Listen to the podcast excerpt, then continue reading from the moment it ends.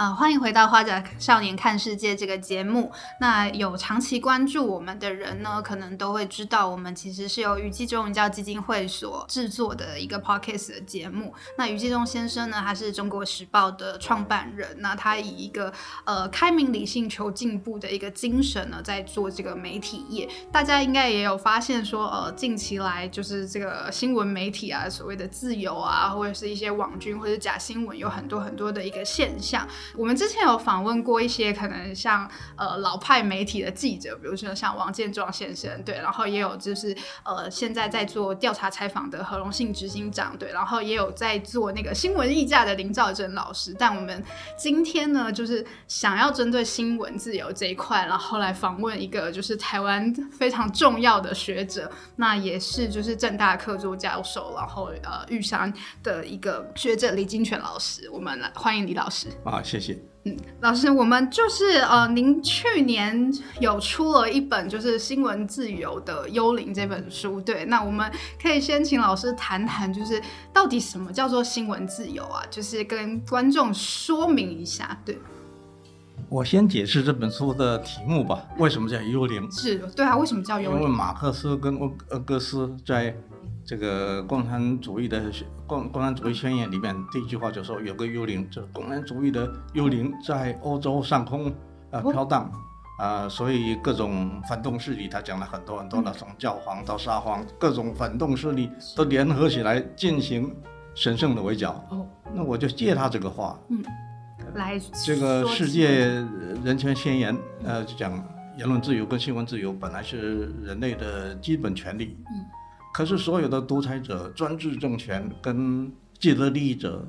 都是把新闻自由当成、呃、洪水猛兽，所以联合起来进行神圣的围剿，所以这个叫做新闻自由的的幽灵。这本书是这样讲的、啊、对，所以就是可以说您把新闻自由这个可能会受到的一些困难讲在这本书里了。所以你就提到新闻自由是什么东西，有哪些危险，那么这当然跟整个历史发展有关系。呃，当初这个资本主义的兴起打倒了封建主义，在欧洲啊，就削弱皇权了。嗯，那么这样的话，所以新闻自由最初关心的是政治权力中心啊，像政府啊，像政权啊，怎么样来约束或是这个管制、威胁呃新闻报道啊、呃、的自由啊。后来等到那个资本主义高度发达，特别在像美国、欧洲这些国家，那个资本就变成非常重要，所以呢，资本垄断很重要。这个是经济上对于新闻自由的第二个威胁了。哦，是。那第三个威胁就是现在这个科技的发达，嗯，呃，特别现在大家讲了很多的像这个 A I 人工智能了，呃，这种。这个 ChatGPT 现在 最, 最红的，这个对新闻自由是绝大的隐忧。但一方面可以做很多事情，一方面是有点这个无法控制，你将来会怎么样都不知道。呃，最近三百五十个美国的这个业界领袖到呃参议院呃作证。就讲，就像这种 A I 将来带来的灾难，不比核子战争，不比这个瘟疫啊、呃、还要小，所以这是第三个呃主要对新闻自由的威胁。是，那您呃，我刚刚有提到余纪中先生嘛，那余纪中先生他在的创办中国时报的那个时代里面，那您觉得 他, 他那时候的新闻自由跟现在台湾你觉得有什么差别吗？当年戒严时期就两报三台嘛，对啊呃，这个联合报、中国时报、呃、报系、啊嗯、再加上三个电视台、呃、那么当然我们大家都知道中国时报已经是这个自由派的象征了，而且中国时报的社论应该是、呃、言论方向的风向标。中国时报如果社论可以看出来，那么现在的风是往往哪边吹？往往哪边吹啊！而且在很几个重要的时刻，呃，余先对对台湾的这个新闻自由、对民主的贡献是很大的。早年的五零年代不说了，后来到了八零年代，呃，警备总部在要围剿陶百川先生，嗯，这个《中国时报》跟《智利晚报》把他登出来，呃，这个弄得到最后，这个军方非常的尴尬，嗯、呃，那时候经国先生也知道了，那所以、呃、军方就要跟这个呃陶百川先生去道歉，呃，另外这个主呃民进党主党啊，一九八六年九月二十八号。阻挡的时候，那么国民党当局也说不可以报，后来中国时报跟自由报报出来了、嗯、啊，所以这两个事情对当当年那个推动新闻自由是有很大的贡献。那、啊、当然推动新闻自由啊，除了这个主流媒体还有很多党外杂志嘛，而这党外杂志的文章主要从哪里来？主要是主流报纸的记者来写的嘛、哦、因为党外杂志呃，很简陋，也没有什么钱。我据我所知，党外杂志的文章，从《中国时报》报系跟《智利晚报》报系出来的最多是最多。我想金总也是特别注意他们，他们很多这个记者用笔名，呃，在写。但是久了以后啊，啊，金总自然就知道是谁写的了。我我也知道，《时报》有很多的记者，那金总。把这他们的用笔名所写的这个文章，呃，交给于先生，于先生看了以后就跟这些记者讲：“你们自己小心一点。”他也没有多说什么。于先生是因为他是中常委嘛、嗯，他用他自己这个崇高的地位，嗯、跟情治单位周旋来保护这些有反骨的记者啊，啊，这个我们都是非常呃敬佩而且很怀念的。是呢，现在的情形不一样了。然后现在国民党，这个国民党原来是包办台湾的权力、嗯、资源跟是非，国民党强人不在、嗯，特权也不在了。那国民党无法再牵制新闻自由，而且现在这个呃政权呃轮换已经好多次了。呃、嗯，政政治上是很难用明的方式。去压制新闻自由啊！呃，巴黎的这个呃无组织的这个记者协会啊，这个 Reporters Without Borders 无疆界的这个记者协会就谈到台湾的新新闻自由，没有证据显示政府是压制新闻自由，政府会影响舆论，这个是任何一个国家都会，而且是，但他们也是偷偷摸摸，他也不敢明目张胆。那么现在情况不一样，当时有当时的。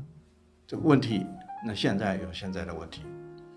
那我听起来都会觉得，对，当时有当时的问题。可是现在我们呃一般人民想象就是，我们都走到一个民主自由的国家了，那为什么新闻自由好像越来越被限缩了呢？对，然后呃，您刚刚也有提到，就是这个政府他不敢明着压制。那老师可以跟我们举几个例子，什么叫做他们有按着来吗？哦，当当然可以，比方说，比比他很多制度制度性的行销嘛。啊、呃，你要标政府的案啊、呃，特别是电视台，你要标政府的案，你就不能太，呃，强力的批评这个当当权的政府嘛。还有很多网军所做的事情是，嗯、那都是按着来。我们都知道两党都有网军，但是我们不知道这些网军藏在哪里。这难就难在这里啊！而且这些网军所写的东西啊，它是像是真的一样啊，像现在就。真假莫辨，呃，是今天这个时候，是不是今天的这个言论自由比以前这个范围缩小？不是，不是缩小，而是混乱。现在现在很混乱，现在可以说百花齐放。这百花齐放的情况，台湾现在就是缺乏社会共识嘛，价值共识这个缺失，特别是对于呃国家认同，呃莫衷一是。那么蓝绿对立，所有的问题都是用蓝绿来看问题的啊。呃，有蓝的，有绿的，呃，有这个蓝跟红同跟红之间的了白的啊，所以像他们现在这个情况在这里。那么国家认同呢，这是台湾的宿命，这没办法。而且这个台湾的前途还不是我们自己可以决定的。但是很多问题不应该无限上纲到国家认同问题，很多问题是可以这个大家静下来理性讨论，我们现在这个缺失在这里，所以现在就是同温层嘛，我看我的报纸，你看你的报纸啊，我如果是这个蓝的我就看哪一个报纸，我是绿的我就看某一份报纸，所以我常常觉得我在开玩笑说看台湾这个三个报纸啊，等于是到了三个国家一样，同一件事情有这么不同的解释，是，而且在选举的时候啊，你完全可以知道哪一家报纸会讲什么话、嗯啊、这个头条会下什么，大家不断的炒作、嗯、不断的炒作炒作你比方二零二零年蓝的跟红的就不断的捧这个韩国瑜、哦、对，那二零二二这个蓝的那个绿的就不断的打高虹安、嗯呃、打过以后就炒作以后好像什么事情都没有发生啊、嗯，大家就忘记了，没这么没这个。那下一次选举的时候又来一次，那么你这样现在看社论，现在当当然现在也没人看社论，你看社论呢，大概他会怎么讲，你都不必看了，结论你早就可以猜得到他的结论，这 就, 就整个撕裂了。我觉得台湾今天是一个多元的这个呃媒介，但是极化而多元，这有点像这个南欧，像意大利。像西班牙，像希腊，就缺乏一个一个一个政治，这个就是社会价值的共识，这就必须要要重建了啊！所以我觉得今天的问题跟以前的问题不一样。还有一点，以前我们两报三台，现在办报纸也不也不赚钱了。嗯，对。自从一九九六以后啊，这个台湾的这个媒体广告跑到哪里？跑跑跑到网络去了嘛。嗯。所以呢，这个。纸媒啊，已经是的广告萎缩了百分之九十，大部分钱都跑到网络。而你比方说这三个报，《联合报》《中国时报》跟这个《自由时报》，每年的点击率大概有二十五亿次，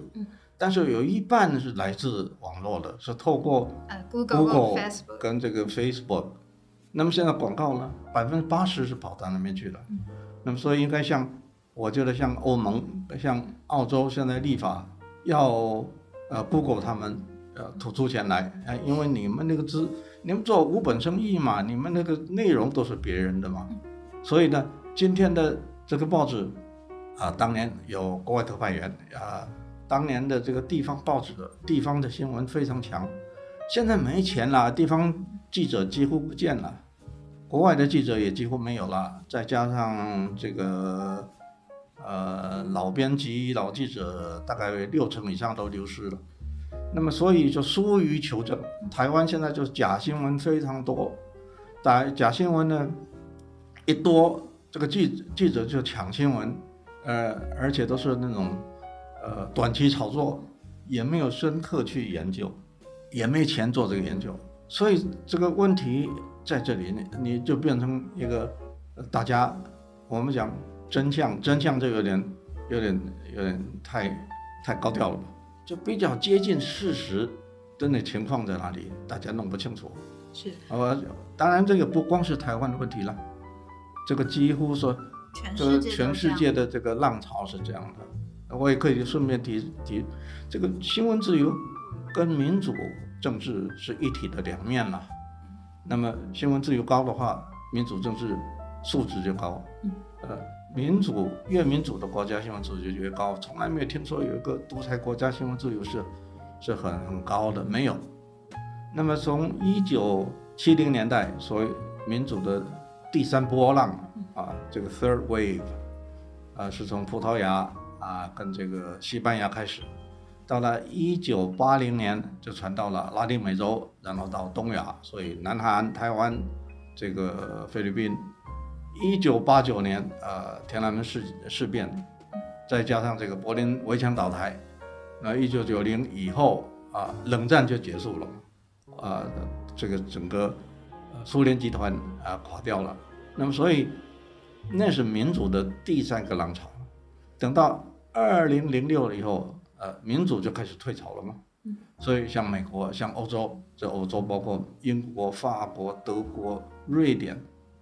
通通是反对移民、啊、以前对移民是开放了嘛，二零零六以后就开始反对移民，那么整个是什么？整个是民粹主义、呃、高涨，那民主的素质越来越低，再加上中国跟俄罗斯变成一个侵略性的强权了啊，在这以前中国没有权没有力量去去侵略别人嘛，当时邓小平说要韬光养晦嘛啊，那现在不是了，现在要争霸，而且是要颠覆现有的这个呃世界秩序嘛，再加上第三世界的国家这个统治都是这不良，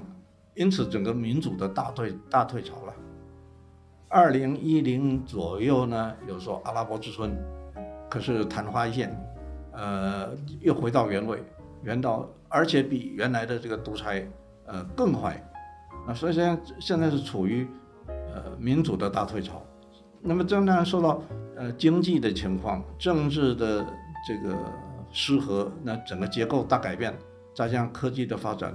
全世界的新闻业也受到很大很大的打击了。那当然也有浴火重生的，像纽约时报《纽约时报》，《纽约时报》原来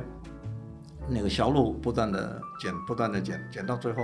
哎，他们开始发展网这个网络新闻了、啊嗯，可以用在网络上订。我自己也是订了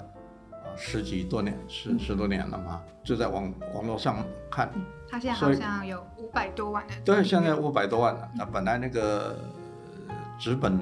的读者可能也、呃、已经少了，不不到一百万了，减到不到一百万。后来就从 B B C 请来一个人去，就整顿了这整个整个，所以现在有五百多万。现在，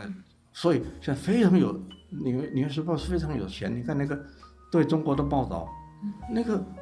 那网铺的多大，有各方面的人在在采访中国，那真的是我觉得，呃，我非常的敬佩这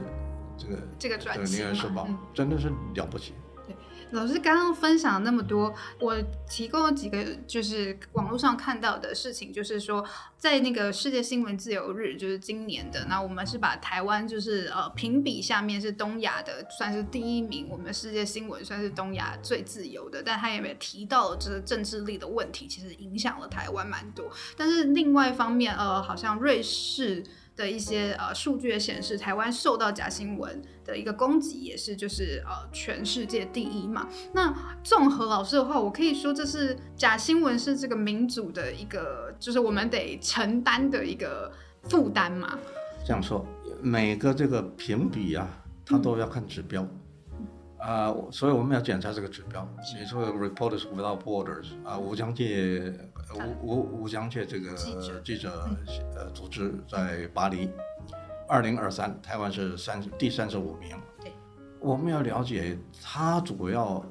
所关心的是政府对新闻自由的干预是没有，所以有七个指标，我们要看看这个七个指标。另外呢，现在的呃指标稍微改变了，除了政治以外，他也要看，就他的定义是什么？记者呃新闻组织。跟整个网民，呃，对于站在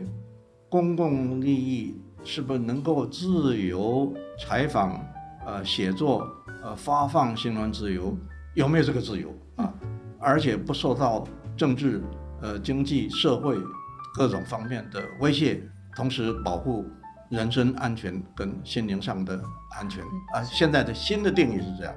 啊，所以现在是比以前多一点点，但他提到一点非常重要，他说，对新闻的素质，我们我们并并并没有去没有办法去去、呃、去去评去评论这个新闻的这，因为这个太复杂了，很难说这个新闻的这个素质是怎么样的。嗯、那我也很好奇啊，我说台湾是三十五。日本六十七，那什么道理呢？对呀、啊，这个道理是在于日本都大财团控制的，台湾也是，台不过台湾的财团跟日本财团比，小巫见大巫了哈、嗯。日本是大财团控制的。第二，日本的新闻界其实跟政界关系非常非常的紧密，所以很多政治记者都是夜晚十二点以后到政治。人物的家里去跟他们密谈啊，所以他们的其实其实是是非常的关系很密切的啦。还有呢，日本有所谓这个记者俱乐部，这个你比方采访外交新闻，那你就在外务省里面有个房间呢，这记者俱乐部整天就待在那里，所以这个是同温层现象嘛。我有我以前有个学生，我在美国教过一个读卖新闻的学生，我说那你整天在那干嘛？他说就混在那边嘛，没事的话大家一起打牌嘛。啊，还有日本呢，这个限制很多这个重要的呃调调查性报告报报道啊，他们这限制很严，对于这种吹哨者呃处罚这个很严格，这跟我们一般人对日本的新闻自由的想象是不一样的。呃，所以台湾这一方面呢，也是值得骄傲的。嗯，是。那台湾这个当然是起起伏伏，这个吴江界国吴吴吴江界这个记者组织从一九九二开始，台湾是三十五名，现在回到当年的三十五嘛。那么三十五以后，台湾这起起伏伏，起起伏伏到都是在五十到六十之间啦、啊。到二零一二的时候呢，就慢慢向前走，走到五十。那么去年是三十八，今年三十五。我觉得这个记录，我们首先呢就必须觉得这是很安慰的。那台湾就比。比日本好，比南韩好，比南韩好啊！这个又不是要比人家好就就一定比人家好，就很难了哈。那并不是说台湾没有问题，我不是这个意思，而是说我们要了解每个这个报道啊，每个评比啊，啊，他在比什么东西啊？所以他是不管这个数值。那么当然也提到了台湾的这个专业精神呢，素质不高啊。刚刚我说没钱了嘛，大家都说快炒，把它炒热了，哎。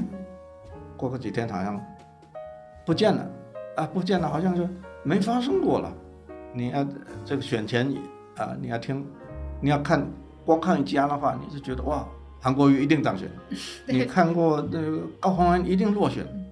啊，这个都不是这样嘛。那个觉得他的公信力就就很差。那这个就谈到这个素质的这个呃记者的素质跟跟这个民众的素。呃，素质了哈。那当然提到假新闻，假新闻现在政党有很多这个侧翼嘛，很多网军发放假消息。不，今天的假消息有两种，一种是真正的假，那种很容易给人家看出来。现在难就难在它好像是真的啊，其实是假的，那个伪装的很好，那个很难了。那么所以这个有有政党啊，政府。还有一个，大陆共产党、中国共产党对台湾的这种、这种发动攻击啊，呃，他们的这五毛党，全国五毛党有两百万人，呃，那个很多很多东西都是针对台湾，很多是假的。这个假的有的素质有的很差，你一看就知道是假的。有的时候你又想想，哎，是真还是假？那你要求证了。我们就一般的这种耳聪目明的。阅听者，呃，就就你就必须要要有这个能力去求证。那老师，就是从您刚刚的分享嘛，那您那么呃分析了刚刚我说的这个排名，那可是我就会想，一般的就是阅听者，他们可能没有这样的专业背景，然后也没有这样的知识，那。再加上我们现在讯息都很快嘛，一个新就是一天可能会有好几百则的新闻在这边 run， 那。如果我在这样的时代下，我应该要怎么样做好一个媒体识读，或者我要怎么做好一个阅听者、啊这个、这个大家对对整个社会、呃、对这所有的民主社会都是很很严峻的这种考验，因为你躲不了、嗯、这个这种假消息，因为这个呃各种条件特条件，特别是科技条件、嗯、要发放假假消息太容易了、嗯、你躲不了躲不了的话，我就觉得我几个想法。第一个想法，从高中开始就应该教媒体素质啊，哪些那个新闻大概应该有哪些要件，哪些是偏离新闻的做法的，从高中开始就知道，哎，有心理有个判断的准则。第二，不要相信任何的这种呃阴谋论啊，世界上如果有这么多阴谋论的话。有一个阴谋论可以解释所有的事情，就表示它不能解释任何事情啊。每个事情都有阴有阳、呃、有好有坏，有光明面有黑暗面，有多方面的。如果光是一种解释，你千万不要相信它。这各种这 要, 要不断提醒大家不要不要啊！你把韩国瑜讲讲到好的要命，把高虹安讲的坏的要命，这个都不可信，我觉得都不可信啊！这个大家要养成，这个是媒介素质的这个一方面了。第三个，我就觉得说，像我们平常啊，要锁定一些公信力很强的媒介，一有事情我就上去查查看。啊，台湾现在有些有这个一些查核中心嘛，这查核中心也是很有用，他们做了这个很有呃很有用的贡献了。那呃前阵子我看网上讲，呃，季辛吉死掉了，我想季辛吉死掉，纽约时报不可能不登，是，所以我去纽约时报看，没有啊。后来证明是假的嘛，嗯，那我就不晓得为什么要发放那个东西。他一百岁了，嗯，那有人就诅咒他嘛，嗯，啊，就是 他, 他死了啊。这举这么一个小的例子，是不是应该立法？不，立法就很难执行啊，立法是很难执行。还有呢，这新闻这么乱七八糟的，这媒介素质的一课就是说，你自己要有心中有主，有个问题，这个问题呢。这个噪音太多了，你这噪音不要理它，这个不要天天花太多时间看这些东西，就针对你的问题啊，呃，去看一看，看呃，就是看看啊多方面的讲法是怎样的，不是说我只只看蓝，只看绿的，呃，蓝绿我都看看了以后，其实到一个什么地步，我常常跟学生讲，你看到个地步，他们对什么问题会怎么报道，你大概都知道，就要熟到这个地步了。特别你在做研究的时候，做这个学术研究，就跟他讲，你就要熟悉到一个地步，他这个门径那个那个，你就熟门熟路了。他那个思考的习惯啊、呃，有个形态的啊，八九不离十，你大概可以可以察觉到啊，到那个地步啊，这当然不是很容易的事情，但是需要有人来提倡，有人来做。我常常觉得台湾是需要再来一次。新的公民公民运动啊，现在大家所有的时间都在政治斗争啊，但是对于整个社会力量这种展现呢，啊，啊，就是要充实自己，这这这这什么？这是免疫能力嘛？他有病，那我们就要打针嘛。呃，所以这个 COVID 刚过，呃，我们打针的话就会把那 COVID 的严重性降低、啊、降低嘛。嗯啊，也只能这样，必须跟 假, 假新闻共存、呃、但是呢就必须自己有抵抗力、呃、人, 人要比他强比他比他强一点吧、啊、至少至少不会说诶他人家讲什么我耳朵很软，这边这么讲我这么这么信，那边这么讲我这么这么信，然后六神无主，不会。是，那老师就是刚刚你也提到说你对纽约时报它就是在重新站起来你是很佩服的嘛，刚刚也提到说这个 ChatGPT 它其实现在大家都在使用了，然后也有很多人说它其实对新闻媒体会造成很严重的影响，因为它就可以产生很多的新闻。那我想问的是说，您觉得台湾有机会像纽约台湾的媒体有机会像纽约时报一样？就是那当然不可能，重新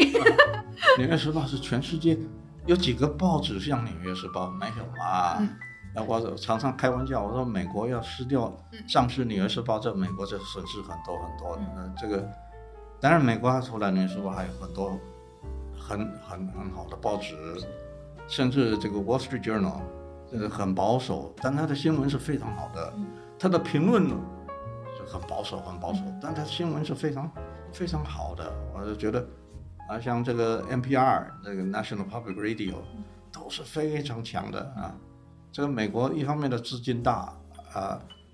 所以很容易就比较养得起一些高素质的读者嘛。纽约时报它像五百万份，五百万很多是海外的嘛，呃，就像我们这个，我每个月要付多少钱来订，愿意花这个钱去订它了嘛。台湾这个报纸。我不敢，我敢讲，我没有一份报纸我愿意花钱去订的，要几分钟几分钟我就看完了嘛，我不学没什么好看的。但是，嗯，也这个也不是说有跟没有之间啊，这个这个现在这么差，把它变得稍微好一点可以吧？啊，所以我们目标先不用定那么大，这不是不是不是黑白的问题，而是灰色的，提高提高一点，不断的进步，因为全世界不可能有像《纽约时报》这种啊，其实我觉得英国的报纸也不如《纽约时报》，我自己感觉。那么还有很多地方可以加强。台湾的现在公示法啊已经放宽，我希望能够把公共电视做好一点，可以弥补很多事情，而且不光是弥补而，它应该站在一个领导地位。我是每天晚上我要看 B B C 的，啊，所以我是我我觉得非常的，这些都是我很佩服的事情。当然我不敢讲说希望台湾，台湾不可能有那那种那种东西了，但是我希望台湾慢慢的提升，慢慢的提升，先把公事做好，啊，先把公事做好。还有一点呢，李显龙有一次在电视上讲，我看到了，说台湾是一个没有国际新闻的国家，我听了以后我觉得哇，真是惭愧，事实上如此啊。嗯、那么现在最近几年，因为台湾的处境啊，台湾的这种国际的能见度比较高，电视上的新闻，这个国际新闻比较多了，嗯、但主要还是东抄西抄，从外国抄来，也很少有自己权威的评论了，嗯、就都是炒作啊。你比方这习近平上台，我看也没有什么太多的分析，大家说感兴趣的是习近平怎么样把胡锦涛这个赶出去那种东西，那当然全世界人都对对那感兴趣，但习近平上来，我在台湾就看不到太权威的分析。当然我们有时候也难，台湾这个人才啊是个浅盘的，弄来弄去就那几个人了啊。那我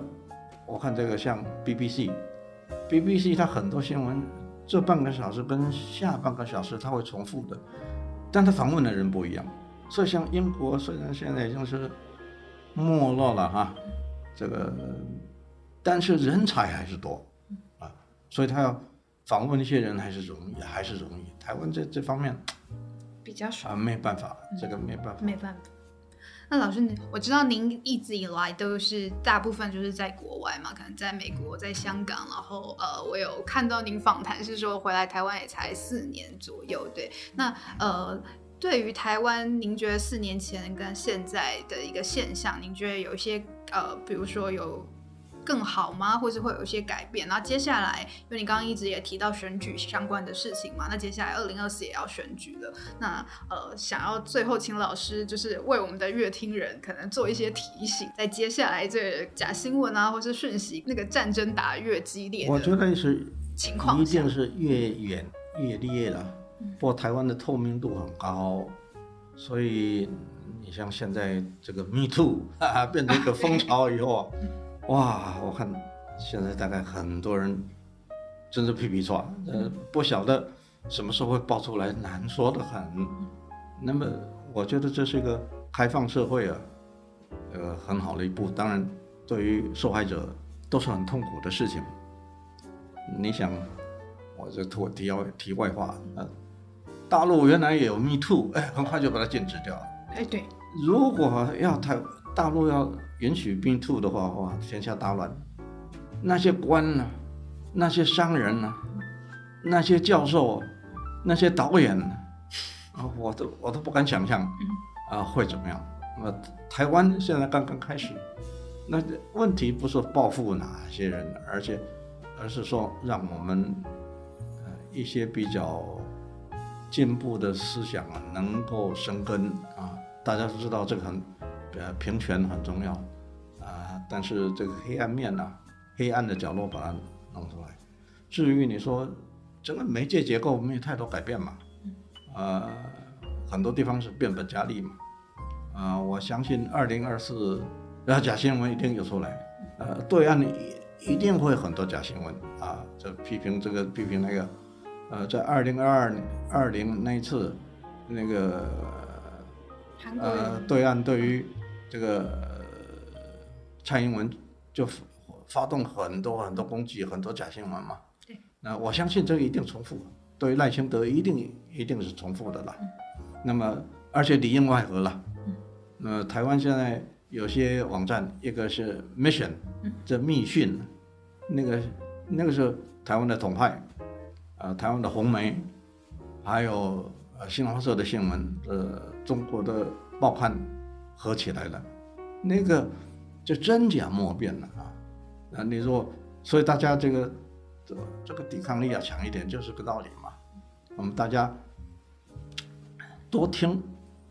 呃，但是要了解什么是大概可信，哪些是不可信。结构上，我觉得电视新闻是比以前好。我觉得电视节节目，电视节目，呃，有些这个，呃、你说政论节目吗？不是政论节目，节目它有很多访这个访谈访谈访谈节目是是还可以的啦。政论节目政论节目也都是党同伐异的嘛，是、嗯，呃，谁要讲什么，大概你大概都这样子。我每天会打开，晚上会打开一下，看到今天是谁。那我大概猜他们会讲什么，那就我就转台了。因为可能每天讲的都是类似的一样的一样的。老师提到电视节目，我提到一个可能最近可能比较少一点，不知道老师有没有注意到的新闻，就是呃前阵子那个 T V B S 他们去呃台湾有棒球啦啦队，然后到美国去，然后呢呃台湾的媒体也去访问了嘛，然后 T V B S 的记者呢就堵堵了一个很有名的棒球明星叫大谷翔平，然后要逼他就是回应几句话，可是这个好像是在美国大联盟那边是不合规矩的，对，然后所以 T V B S 就被美国大联盟给ban掉，就永远不能来采访这样子。那这个新闻可能在棒球的社团里面很就是讨论很多这样。我没有注意到。对，然后呃，但是我我还蛮讶异的是说，这个 T V B S 的记者呢被呃被禁止之后，他并没有并没有觉得很有忏悔的意思，然后甚至他有他的算是前老板就还有发脸书说他觉得这个记者做得很棒，因为记者的工作呢就是把新闻抢快，要把新闻问出来。那我这这问题是抢来干嘛啊、呃？这个有点啊，你在美国美国的缴税，美国缴税你逃税抓到是很可耻的事情嘛。嗯，是。中国人到美国。逃税被抓到是认为运气不好嘛？对，两个这个解释是不一样的，所以你说人家那个棒球有棒球的规矩，嗯、那么台湾去就不守这规矩，觉得说好了，要从从我的这个角度强到就好，嗯、抢来是没用的东西。对，就是会想说媒体的现在的生态，如果我的老板就是这样的话，那是不是他下面的这个媒体记者可能也就是这样？会不会价值混乱嘛？对，老师会不会在就是教学的时候会觉得现在比较混乱一点的？这个教学我就觉得像台湾这种情形最好很多拿很多案例来讨论，嗯，因为这个很多所谓这个真相。不是黑白的问题，嗯、大家可以面面面面讨论。哎，这个抢新闻，抢新闻的目的是干嘛？抢了以后，它有没有一个边界？啊、呃，有没有什么正当的手段来抢新闻？这个大家可以讨论啊。抢到新闻，呃，它的影响怎么样？啊、呃，如果说呃不知道这个新闻，又有什么损失？嗯、很多事情是难明啊，呃。嗯这个孤掌难鸣的难鸣、呃、不是不 是, 不是很难明白哦，很难明白，啊、就是这个义理很难明白，嗯、所以大家好好的多方面讨论。我常常觉得这个如何把那灰色地带啊讲得更加清楚。天下的乌鸦不是一般黑了，啊，有的比较黑，有的比较有的比较没有这么黑了啊。那么我们日常生活所接触的应该都是都是这种很多灰色地带嘛，灰色地带，哦、记者如果把它澄清这些灰色地带，嗯、这个比较重要。如果黑跟白这么简单的话，那也不需要用不着你，大家看都看得到。是。那老师，如果呃我们来访问的那个新闻媒体人，我都会问这个问题，就是我想请问老师，可不可以用一句话来形容，就是这个新闻媒体对你来讲是什么？我有一我这个书里面有一句话，这句话我觉得让我把它 读, 读出来好了， 好, 好不好？没问题。我说新闻自由永远有很多内外的敌人，永远面临许多内外的挑战，永远不是静止状态的成品，它可能失而复得，可能得而复失，看看香港就好了。所以这是一个不断变动的，不断斗争，不断戒慎恐惧，不断与政治经济社会生态互动，而追求止于至善的过程。新闻自由永远没有完美的、啊、人类社会本来就是不完美，新闻自由是不可能完美的，但是我们所以要戒慎恐惧，这不是说、啊、我有新闻自由，这个社会台湾社会现在有新闻自由了，所以我们有新闻、呃、就告诉你看看日看看香港就好了嘛、啊呃、就是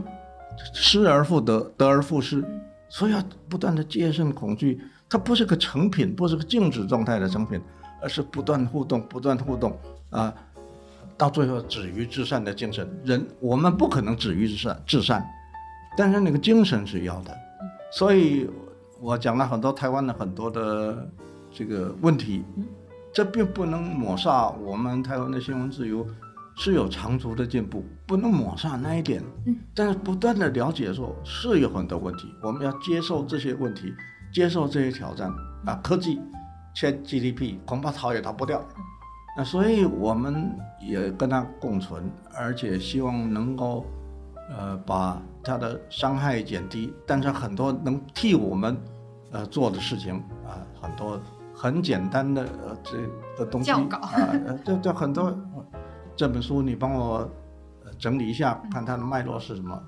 但是很小心，很很可能是错的。对，是、呃、最近最近这个美国有一个案例嘛，有一个律师呃。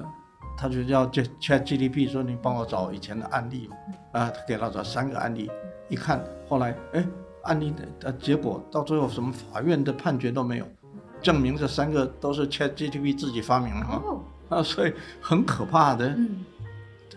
可以用它，但是要非常小心，你自己还是要判断的。对对，所以所以要很多求证嘛。嗯对，所以呃，我觉得很感谢老师可以做一个分享。那我认为老师也认为新闻自由它并不是一个好像有一个 ending， 有一个就是目标在那里而已，它就是就像人生好像一段赛跑，你要不断的往前跑，然后可能会达到一个呃跟我们自己道德价值观一个善的循环的那种感觉。对，呃，虽然刚刚有提了一些负面的例子，但是也有很多很认真的新闻人，像老师刚刚有提到，就是呃希望那个公共电视是可以做得更好。那呃，其实在今年年初有一个很年轻的记者叫方君主，他其实也有提出了他对呃公共电视的一些改革的一个想法。那我也相信就是媒体只要有人在，应该就不会这个行业就会一直在。对，当然都是到最后是小众的、啊、你比方说报道者、嗯、很多、哦、对，像天下像很多、呃、端传媒还是有，对，还是有